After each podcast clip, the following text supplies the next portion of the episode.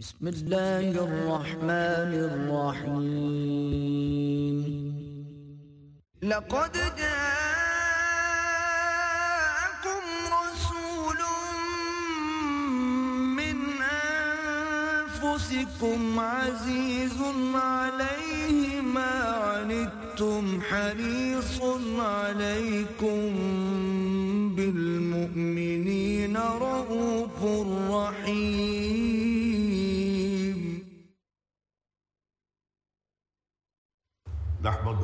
نحمده ونصلي على رسوله الكريم أما بعد، فقد قال الله تبارك وتعالى كما ورد في سورة الحديد أعوذ بالله من الشيطان الرجيم بسم الله الرحمن الرحيم ورهبانية ابتدعوها ما كتبناها عليهم إلا ابتغاء رضوان الله فما رعوها حق رعايتها فآتينا الذين آمنوا منهم أجرهم وكثير منهم فاسقون.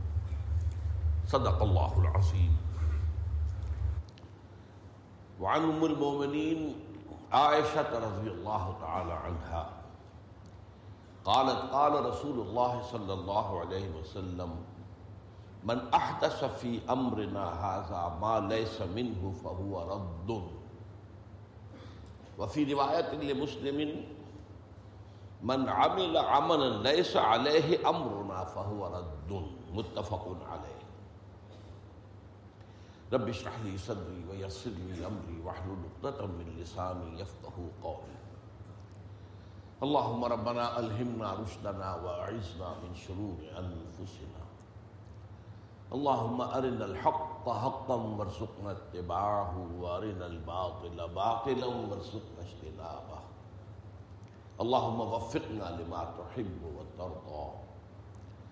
اللهم انا نعوذ بك من البدعات والمحدثات. فعزنا منها، آمین. یا رب العالمین. اربعین نبوی کی جو پانچویں حدیث ہے، اس کے حوالے سے ابھی وہ گفتگو جو ہے چل رہی ہے۔ سورہ حدید کی جو آیت آج تلاوت کی ہے، وہ ترجمہ کیا ہے؟ ان لوگوں نے رہبانیت کی بدعت ایجاد کر لی۔ ہم نے وہ ان پر لازم نہیں کی تھی۔ لیکن صرف یہ لازم کیا تھا کہ اللہ تعالیٰ کی رضا کو حاصل کرنے کی کوشش کرو۔ پھر انہوں نے اس کی پابندی بھی نہیں کی جیسے کہ کرنی چاہیے تھی۔ تو جو ان میں سے صاحب ایمان تھے یا ہوئے، ان کا اجر ہم انہیں عطا کریں گے، لیکن ان کی اکثریت جو ہے فاسقوں پر مشتمل۔ قرآن مجید میں بدعت کا لفظ جو ہے وہ صرف اسی ایک آیت میں آیا اور رحمانیت کے ضمن میں آیا۔ اس ضمن میں میں نے کسی قدر تفصیل بیان کی تھی کہ یہ حضرت عیسیٰ علیہ السلام کے جو حواریین تھے، کیونکہ خود حضرت عیسیٰ علیہ السلام پر اور انہی کے ہم عصر بھی تھے اور ذرا ذرا سے سینئر تھے حضرت یحییٰ علیہ السلام، ان دونوں پر بھی زہد کا بہت غلبہ تھا۔ دنیا سے بالکل کنارہ کشی، نہ شادی کی دونوں نے، نہ ہی کوئی لذات دنیاوی سے سروکار رکھا اس کے نتیجے میں ان کے جو حواریین تھے، ان میں بھی یہی رنگ پیدا ہو گیا۔ اور پھر ان کے بعد نسل بعد نسل یہ رنگ اور گہرا ہو گیا، اور بڑھتا چلا گیا، اور بڑھتا چلا گیا۔ یہاں تک کہ اس نے رہبانیت کی شکل اختیار کر لی اس کی نفی کی گئی ہے قرآن مجید میں۔ اور اگرچہ قرآن کے الفاظ بہت سخت نہیں ہیں، قرآن کے الفاظ کے اندر کیونکہ یہ بھی اشارہ ہے کہ پھر انہوں نے پابندی نہ کر سکے وہ جیسے کہ کرنی چاہیے تھی۔ تو گویا کہ ٹوٹل نگیشن ان کے اس فیل کی نہیں ہوئی، اس لیے کہ ان کی نیتیں نیک تھی۔ البتہ احادیث مبارکہ میں پھر بڑی شدت کے ساتھ اس کی نفی آئی۔ بعض حدیثیں میں آپ کو سنا چکا ہوں کہ تین صحابہ نے ازواج متحرات سے رابطہ قائم کیا اور حضور کی نفلی عبادات کے بارے میں دریافت کیا۔ آپ رات کو کتنی دیر نماز پڑھتے ہیں؟ اور روزہ، ہر مہینے میں کتنے روزے رکھتے ہیں نفلی؟ اور پھر جب انہیں بتایا گیا تو انہوں نے کہا، یہ تو کم ہے۔ ان کی توقع یہ تھی کہ شاید حضور تو اپنی کمر جو ہے بستر سے لگاتے ہی نہیں ہوں گے۔ اور ازواج متحرات سے آپ کا کوئی سروکار ہی نہیں ہوگا۔ لیکن انہوں نے اپنے دل کو تسلی دی کہ یہ اتنی عبادت حضور کے لیے تو کافی ہے، اس لیے کہ حضور تو معصوم ہے اور اگر اگر اگر بالفرض کوئی خطا ہوئی ہو تو اللہ پہلے ہی معاف کر چکا ہے۔ لقد غفر اللہ ما تقدم من ذنبك وما تاخر تو ان کے لیے تو اتنی عبادت کافی، ہمارے لیے کافی نہیں۔ ایک نے طے کیا، میں ساری عمر شادی نہیں کروں گا۔ دوسرے نے کہا، میں ہر رات کو پوری رات کھڑا رہوں گا۔ تیسرے نے کہا کہ میں ہر روز روزہ رکھوں گا۔ حضور کو اطلاع ہوئی۔ آپ نے بلایا اور بہت سخت انداز میں سرزنش کی اور ایسا انداز حضور صلی اللہ علیہ وسلم کا بڑا غیر معمولی تھا۔ کہ خدا کی قسم میں تم سب سے بڑھ کر متقی ہوں اور سب سے بڑھ کر میرے دل میں اللہ کی خشیت ہے لیکن میں رات کو سوتا بھی ہوں، عبادت بھی کرتا ہوں، روزہ رکھتا بھی ہوں، نہیں بھی رکھتا رفلی ہوتا۔ اور میں نے شادیاں کی ہیں، میری متعدد بیویاں۔ فمن رغب عن سنتی فلیس منی۔ اب یہ ہے بہت سخت انداز جو میری سنت سے اعراض کرے گا وہ مجھ میں سے نہیں ہے۔ نیت کتنی ہی نیک ہو۔ ظاہر بات ہے کہ جو بھی انہوں نے سوچا تھا، وہ نیک نیتی سے سوچا تھا۔ جیسے رہبانیت بھی نیک نیتی سے شروع ہوئی، لیکن پھر پڑھتی چلی گئی، ردے پر ردا چڑھتا چلا گیا۔ لیکن حضور کی طرف سے نفی جو ہے، وہ پھر بہت سخت انداز میں ہوئی ہے۔ آج میں ایک حدیث اس سلسلے کی آپ کو سنا رہا ہوں۔ وعن انس بن مالک رضی اللہ تعالی عنہ ان رسول اللہ صلی اللہ علیہ وسلم کانا یقول حضرت انس رضی اللہ تعالی عنہ جو حضور کے خادم خاص تھے، بچے ہی تھے، نو دس برس کے کہ ان کی والدہ آ کر حضور کی خدمت میں چھوڑ گئی، کہ حضور یہ آپ کی خدمت کرے گا، آپ کے پاس رہے گا۔ اور انہوں نے پھر پوری حضور کی جتنی حیات دنیاوی تھی، اس میں حضور کے خادم کی حیثیت سے اپنے فرائض سر وہ یہ فرماتے ہیں کہ حضور صلی اللہ علیہ وسلم یہ فرمایا کرتے تھے یعنی یہ ایک دفعہ نہیں کانا یقول، کہا کرتے تھے، لا تشددوا على انفسكم فيشدد عليكم يشدد الله عليكم فإن قوم شددوا على انفسهم فشدد الله عليهم فتلك بقاياهم في الصوامع والديار اور اس کے بعد حضور نے یہ آیت پڑھی وہ ورهبانیت ابتدعوها ما كتبناها عليهم یہ سنن ابی داؤد کی روایت ہے۔ دیکھو، اپنے اوپر سختی مت کرو۔ یہ عبادات کے ردے پر ردے چڑھاتے جانا۔ اور یہ تشدد کرو گے تو اللہ بھی تم پر تشدد کرے گا۔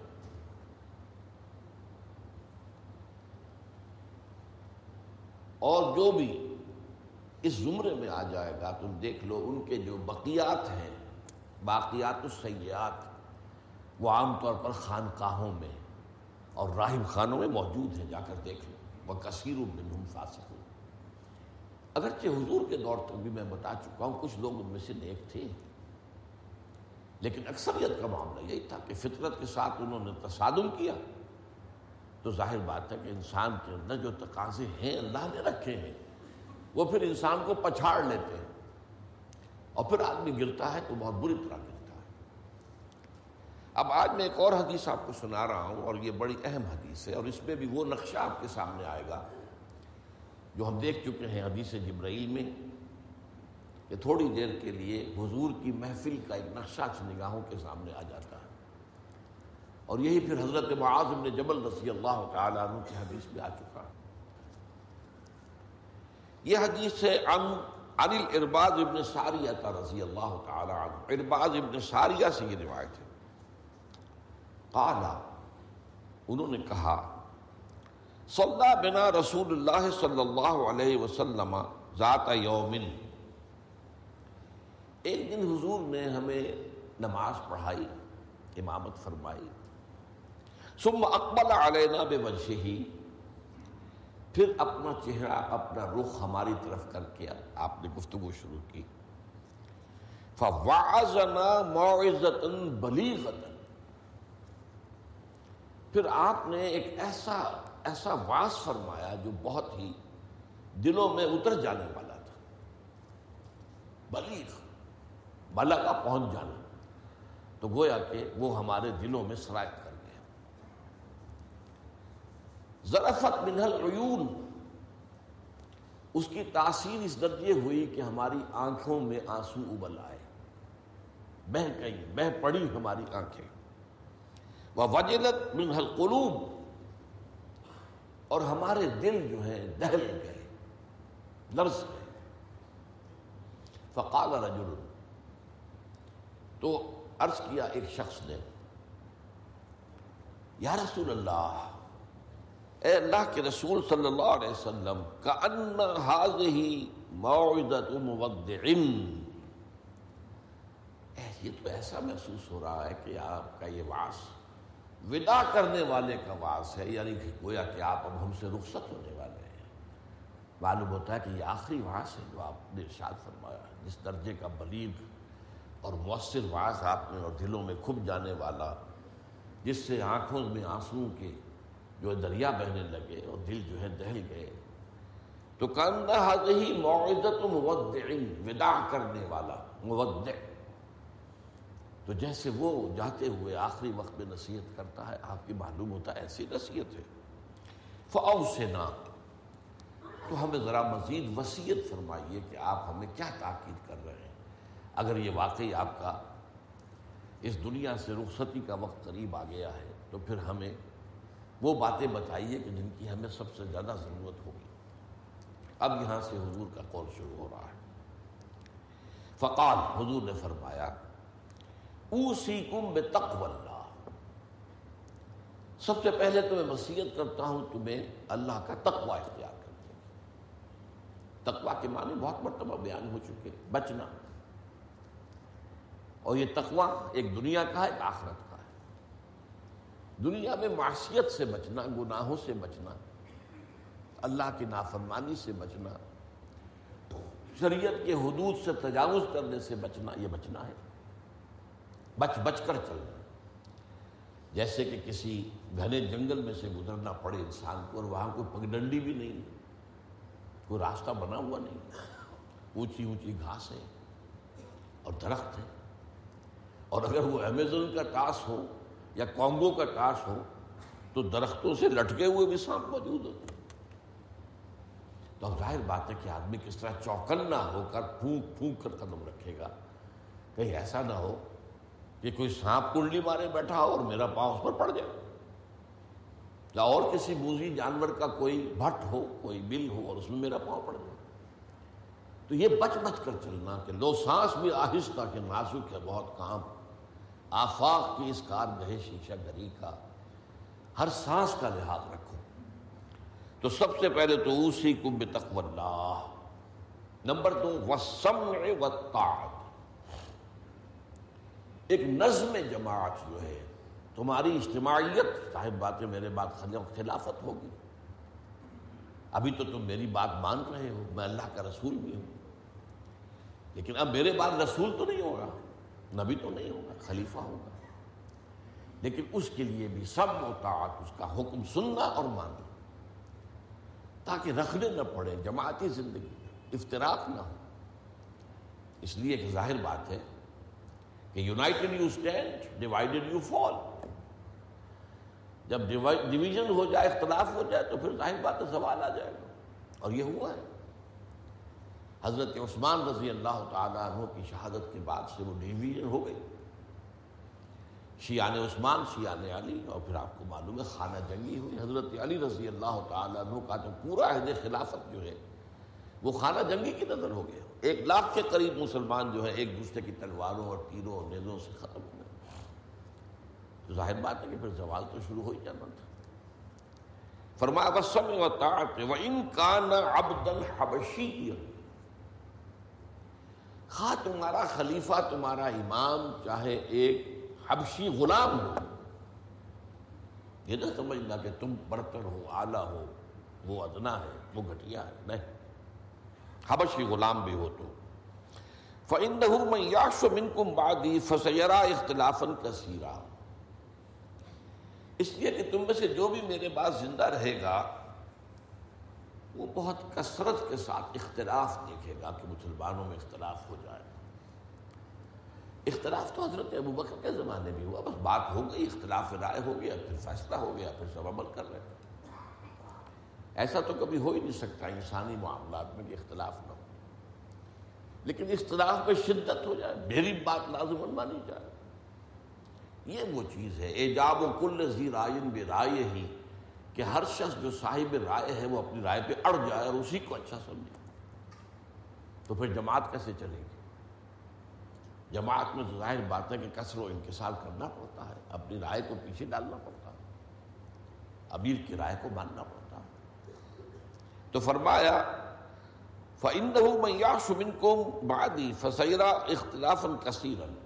اب وہ آیا جو اس موضوع سے متعلق ٹکڑا ہے، فَعَلَيْكُمْ بِسُنَّتِي وَسُنَّتِ الْخُلَفَاءِ الرَّاشِدِينَ الْمَهْدِيِّينَ تو تم پر واجب ہے کہ میری سنت کو پکڑے رکھنا۔ اور میرے خلفائے راشدین کی سنت کو پکڑے رکھنا۔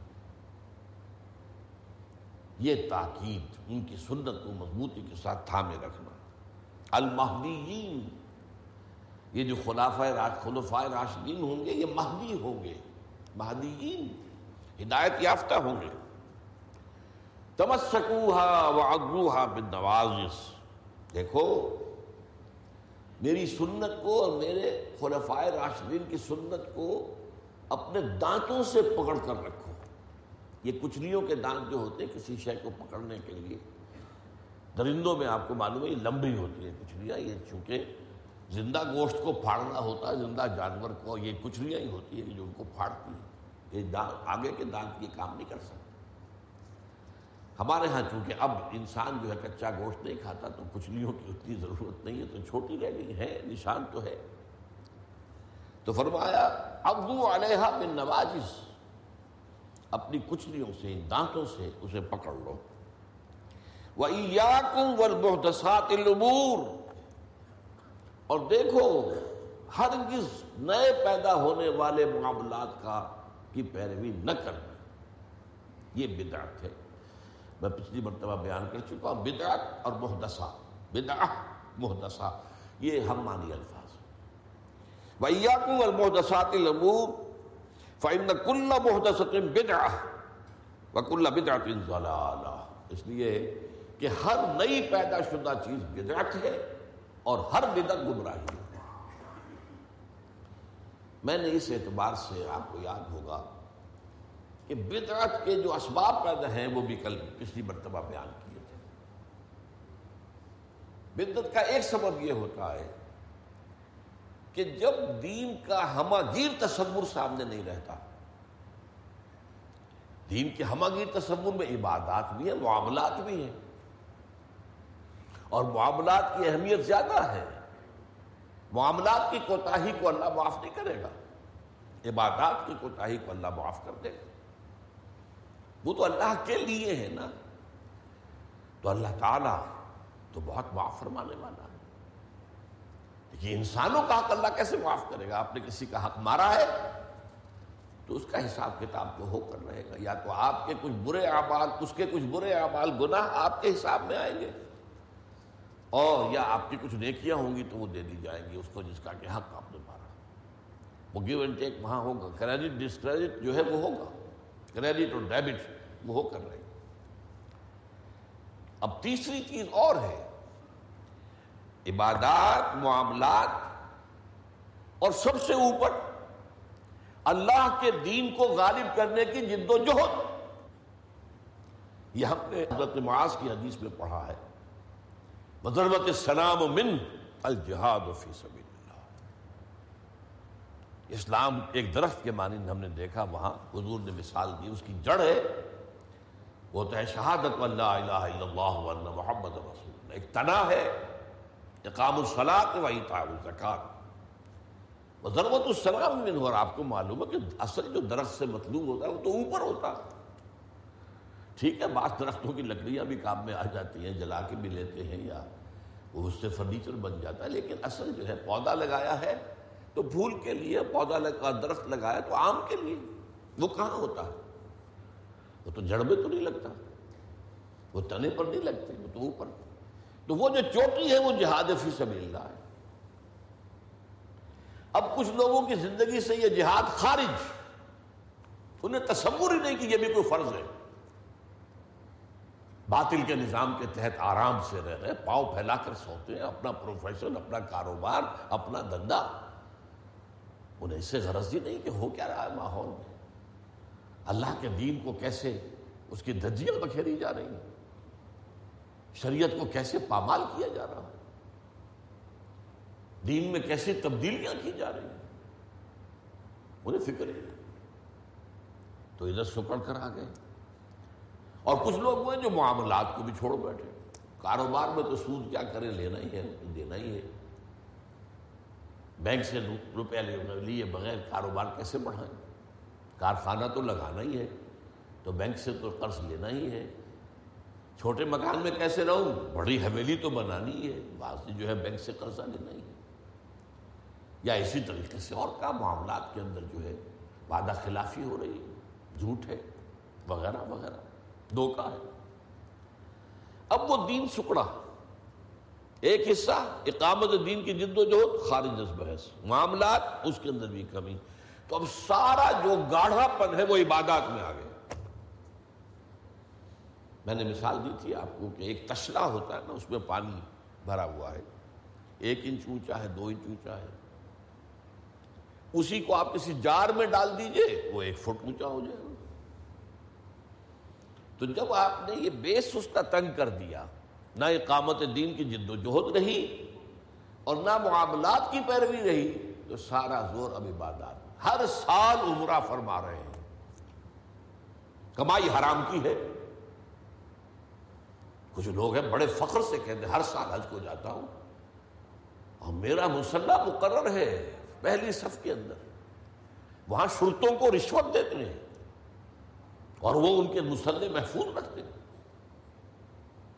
سمجھتے بڑی دیکھی کا کام کرتے حالانکہ دیکھیے، میں خاص طور پر آپ کو بتا دوں، حضور صلی اللہ علیہ وسلم نے جو عمرہ قضا تھا، صلح حدیبیہ کے بعد ہوا، اس کے بعد کوئی عمرہ نہیں کیا۔ سن آٹھ ہجری میں مکہ فتح ہو گیا۔ اس کے بعد تو آپ بادشاہ تھے۔ اب کون روکنے والا تھا؟ کوئی عمرہ نہیں کیا۔ وہ ساری جد و جہد دین کو غالب کرنے کے لیے ہو رہی ہے۔ آپ کا سارا وقت اس میں لگا ہوا ہے۔ پھر حج نہیں کیا۔ سن آٹھ میں رمضان میں مکہ فتح ہو چکا ہے، آپ حج کر سکتے تھے۔ سن نو میں بھی نہیں کیا۔ قافلہ جو ہے حجاج کا وہ بھیج دیا، مدینے سے روانہ کر دیا۔ حضرت ابو بکر کو امیر الحج پر خود دی گئی صرف ایک حج ہے، وہ آخری حج جسے ہم حجت الوداع کہتے ہیں۔ اس سے سمجھنا چاہیے ریشیو پروپورشن دین میں کیا ہے؟ واٹ از واٹ کس چیز کی کیا قدر و قیمت ہے؟ کون سی چیز کتنے درجے میں مطلوب ہے؟ یہ جب جو ہے، جیسا کہ میں نے کہا، یہ دین کا تصور سکڑے گا، تو عبادات، اور یہ عبادات خلوص کے ساتھ ہو رہی ہوں گی۔ اور ان عبادات کے اندر تشدد بھی ہوگا اپنے اوپر اور مبالغہ ہوگا بڑھتے بڑھاتے چلے جائیں گے اور یہاں تک کے اس میں بدعات ایجاد ہو جائیں گی۔ اب خاص طور پر شب برات پندرہویں شب بہت جو ہے عبادت کر باقی تو جو کچھ ہوتا ہے اس کو تو چھوڑ دیجیے آتش بازی ہوتی ہے یا کچھ اور جو ہنگامہ ہوتا ہے، جو جشن، یہ تو کچھ سرے سے دین سے کوئی سروکار ہے ہی نہیں۔ لیکن خاص طور پر اس رات کو مقرر کر لیا حالانکہ کوئی قوی احادیث موجود نہیں ہے۔ اسی طریقے سے معراج کی شب وہ ساری چیزیں کیوں ہو رہی ہیں؟ اس لیے کہ عبادات کا جو معاملہ ہے، پوری توجہ ان پر مرتکز ہو گئی۔ اچھا دوسرا مسئلہ کیا ہوتا ہے؟ عبادات میں بھی ایک ہے ان کا ظاہر رسم۔ ایک ہے باطن روح۔ ایک نماز کا ظاہر ہے، فقہی طور پر آپ نے بالکل صحیح نماز پڑھ لی، صحیح وضو کیا، پھر اس کے بعد آپ نے تکبیر تحریمہ کہی ہاتھ اٹھائے، باندھ لیے سنا پڑھی، فاتحہ پڑھی، کچھ اور قرآن کا حصہ پڑھا، پھر رکوع میں گئے، تسبیحات کی، پھر کھڑے ہو گئے، پھر سجدے میں گئے، پھر بیٹھے، پھر سجدے گئے پھر اٹھ کھڑے ہوئے۔ یہ جو جو رسم نماز ہے، اس کی ظاہری شکل رسم کہتے ہیں، ظاہری شکل کو۔ رہ گئی رسم ازا روح بلالی نہ رہی، فلسفہ رہ گیا، تلقین غزالی نہ رہی۔ اب اگر اسی پر توجہ مرتکز ہو جائے گی تو روح دین کی طرف سے توجہ ہٹ جائے۔ اس ظاہر کے بارے میں تو بڑی نیند میں ہوگی، چھوٹی چھوٹی باتوں کے اوپر اختلاف ہو جائے گا، من دیگرم تو دیگری۔ یہ کیا کیا تو نے؟ آمین زور سے کہہ دیا، یہ ہماری مسجد میں آیا کیسے تو؟ آئندہ ضرورت نہ کرنا، ٹانگیں توڑ دیں۔ گے یہ کیا رفایا جان کر رہے چھوٹی چھوٹی چیزیں۔ بڑی چیزیں سب ہزم لکڑ ہزم پتھر ہزم سود ہزم جھوٹے کاروبار سے آنے والی آمدنی ہزم یہ اختلافات ہزم نہیں ہوتے۔ اس میں پھر رسومات کا اضافہ ہوگا۔ رسومات پر رسومات رسومات پر رسومات۔ اب اسی کی ایک مثال ہے، شادی بیاہ کے لیے رسمیں کتنی ہو گئی؟ ہم نے تحریک شروع کی، اللہ کا شکر ہے، کچھ چرچا ہے۔ بھائی نکاح مسجد میں کرو، لڑکی والوں کے ہاں کوئی دعوت کام اس کا ثبوت نہیں ہے۔ دعوت کام ایک ہے اور وہ دعوت ملیمہ ہے، لڑکے کی طرف سے۔ اس کا گھر آباد ہوا ہے، وہ اپنی خوشی منائے سیلیبریٹ کرے اپنے دوستوں۔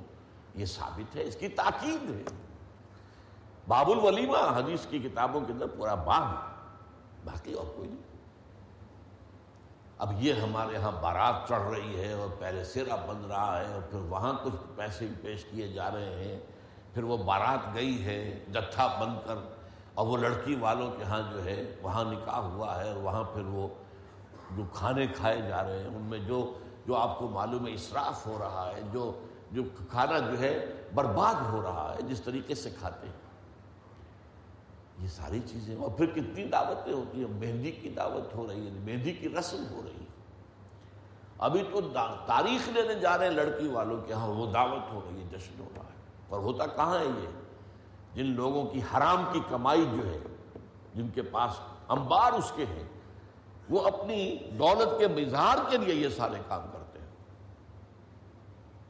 اور اس کا نام تبزیر ہے قرآن مجید کی اصطلاح میں۔ تبزیر ان المبذرین کام اخوان شیاطین یہ جو پیسے لٹانے والے ہیں، اپنے نام و نمود کے لیے، شہرت کے لیے، دکھاوے کے لیے، یہ شیطانوں کے بھائی ہیں۔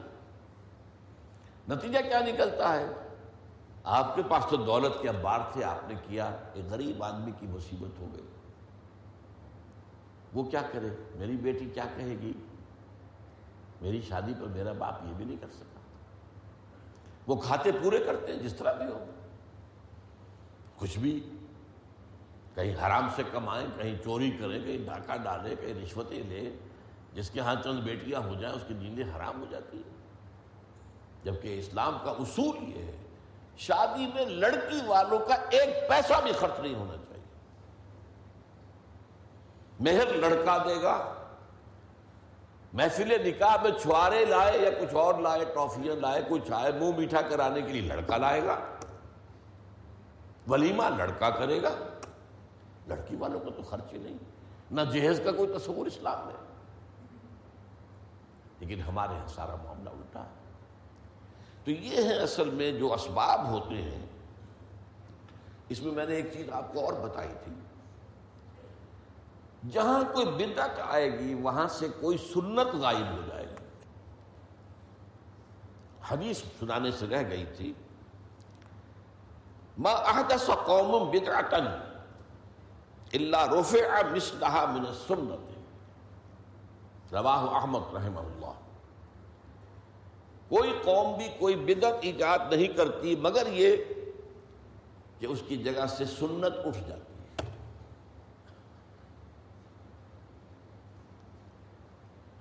ایک اور حدیث میں آپ کو آج سنانا چاہتا ہوں تاکہ یہ مسئلہ جو ہے اچھی طریقے سے کھل کر واضح ہو جائے۔ وعن بلال ابن الحارث المزنی رضی اللہ تعالی عنہ۔ قال قال رسول اللہ صلی اللہ علیہ وسلم من احیا سنتی، من احیا سنتم من سنتی قد امیتت. بعدی، فإن له أجر مثل أجور من عمل بها، من غیر ان ينقص من اجورهم شيئا جو شخص میری کسی سنت کو زندہ کرے گا، جو میرے بعد مر چکی ہو اب دیکھیے یہ سنت ہم نے زندہ کی ہے۔ شادی، نکاح بس سے کون کرتا تھا؟ اسے تو حد تک سمجھتے تھے۔ توہین۔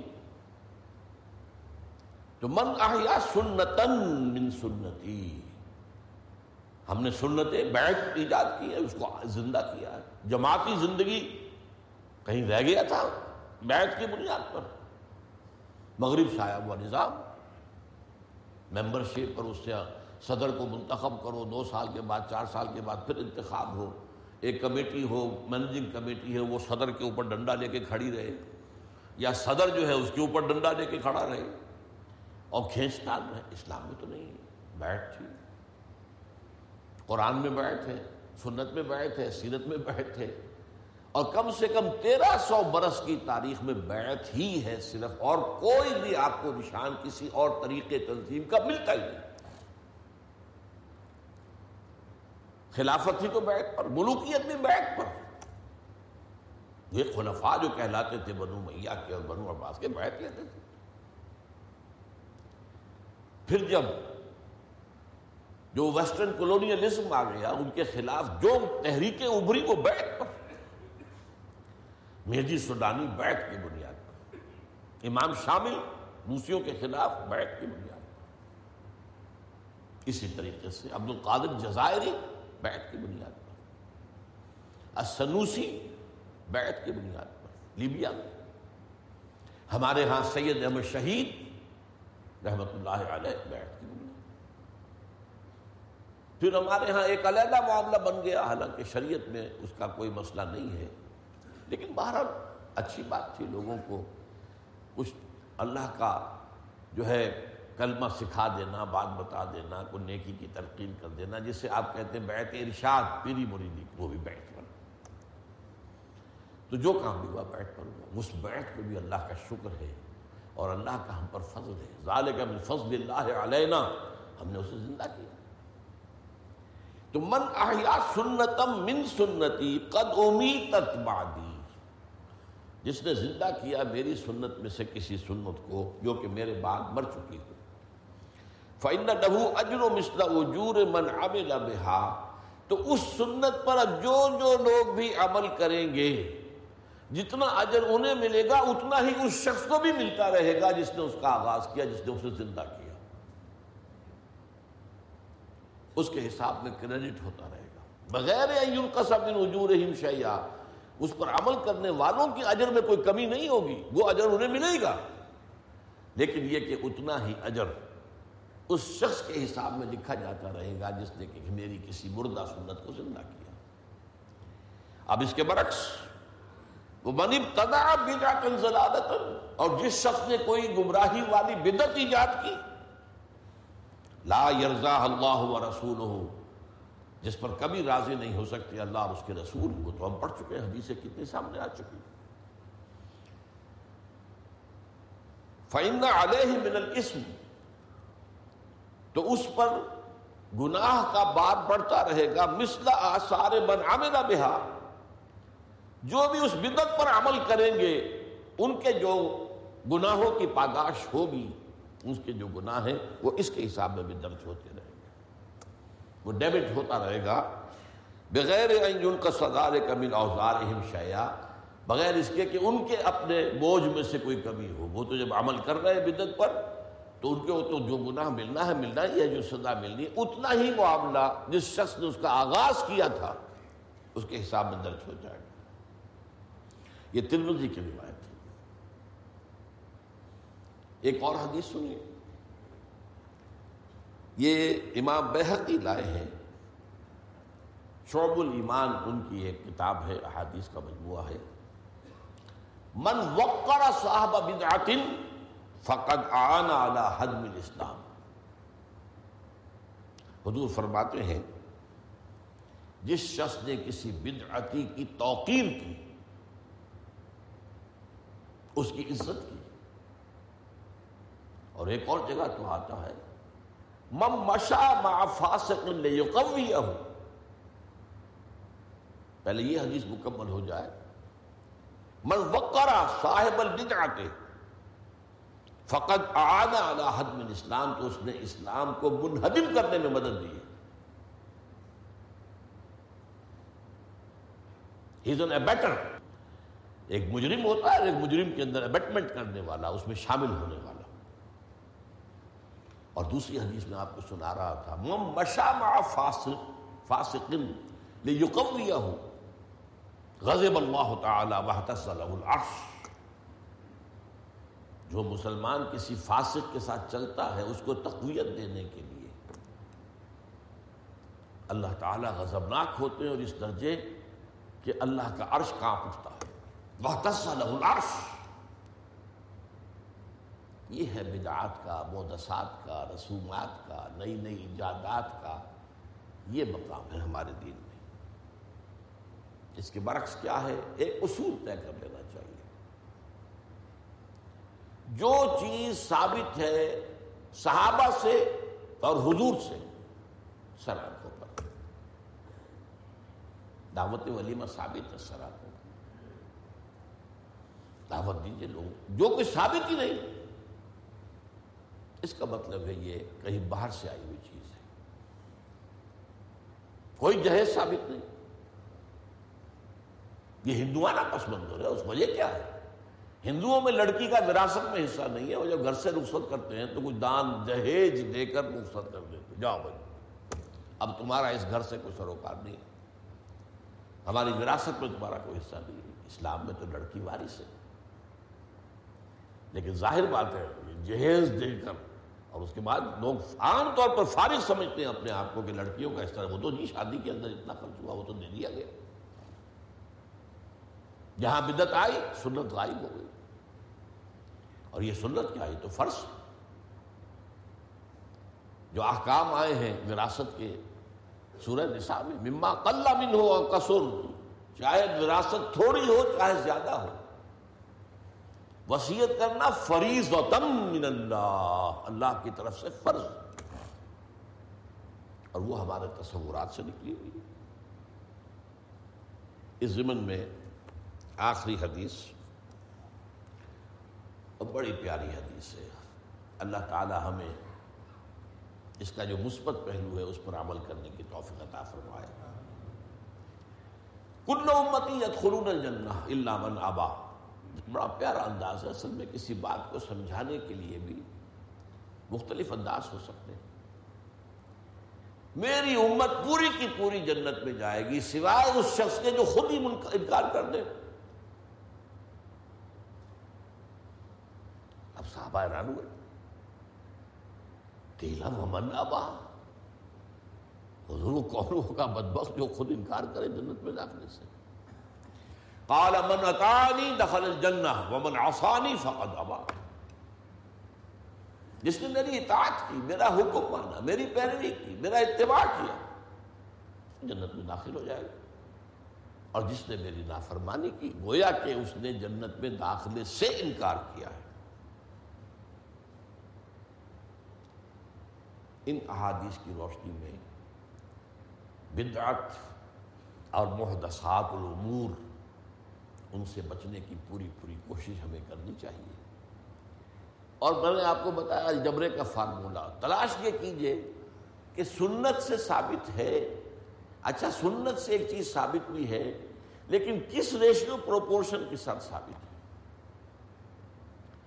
آپ کو معلوم ہوگا کہ یہ جو ٹیومر کہلاتا ہے اور کینسر، وہ باڈی ہی کا کوئی ٹیشو ہوتا ہے جو آؤٹ آف پروپورشن بڑھنا شروع کر دیتا۔ ہے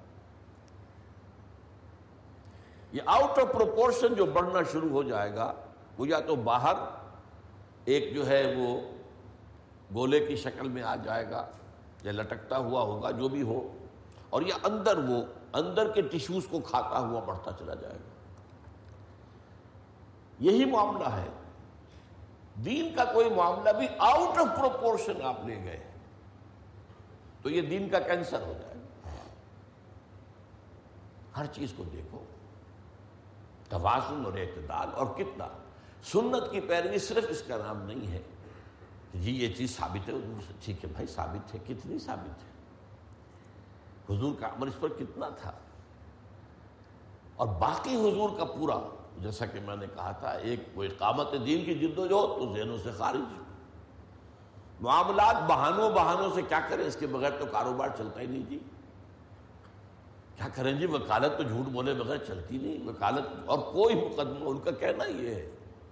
قانون ایسا ہے، کوئی صحیح سے صحیح مقدمہ بھی ثابت نہیں ہو سکتا، کامیاب نہیں ہو سکتا جب تک جھوٹ شامل نہ کیا جائے۔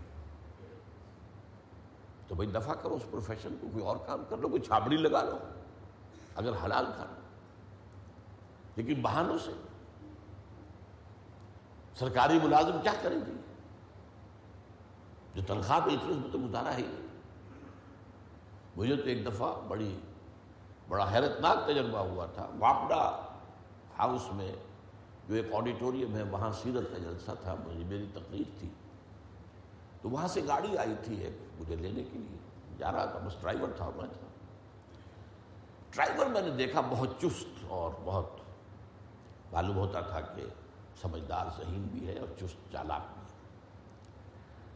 میں پوچھ بیٹھا کہ کیا پیٹرول بیچتے تو نہیں؟ نہیں بیچتے ہیں، دھڑلے سے بیچتے ہیں، بتا کر بیچتے ہیں۔ کہا، میں ہم سے یہ کہتا ہوں کہ جو تنخواہ تم مجھے دیتے ہو، اس میں مجھے دو کمروں کا مکان لاہور میں کرائے پر دے دو۔ میں چھوڑ دوں۔ یہ معاملہ ہمارے ہاں جو ہے، اس میں کل نظام کا بھی حصہ ہے، اس میں کوئی شک نہیں۔ لیکن اس نظام کو بدلنے کا نام ہے اقامت دین، نہ وہ کرنا، اور پھر اس نظام کے اندر بے ایمانیاں کرنا، سود خوری کرنا، سود سے قرضہ لے کر جو ہے بلڈنگیں بنانا، مارکیٹیں بنانا، اور پلازے بنانا، اب تو پلازوں کا دور ہے۔ تو یہ ساری چیزیں اصل میں دین کے تصور میں محدودیت پیدا ہو جائے اور رسمیت پیدا ہو جائے۔ کہ صرف ظاہری شکل پیش نظر رہ جائے، روح جو ہے، اوپر توجہ نہ ہو، تو پھر بدعات اور مودسات العبور جو ہیں، پھر ان کا جو ہے گھنا جنگل اگاتا ہے۔ اقول قولی حاضہ وستغفر اللہ علی ولکم ولسائر المسلمین والمسلمات۔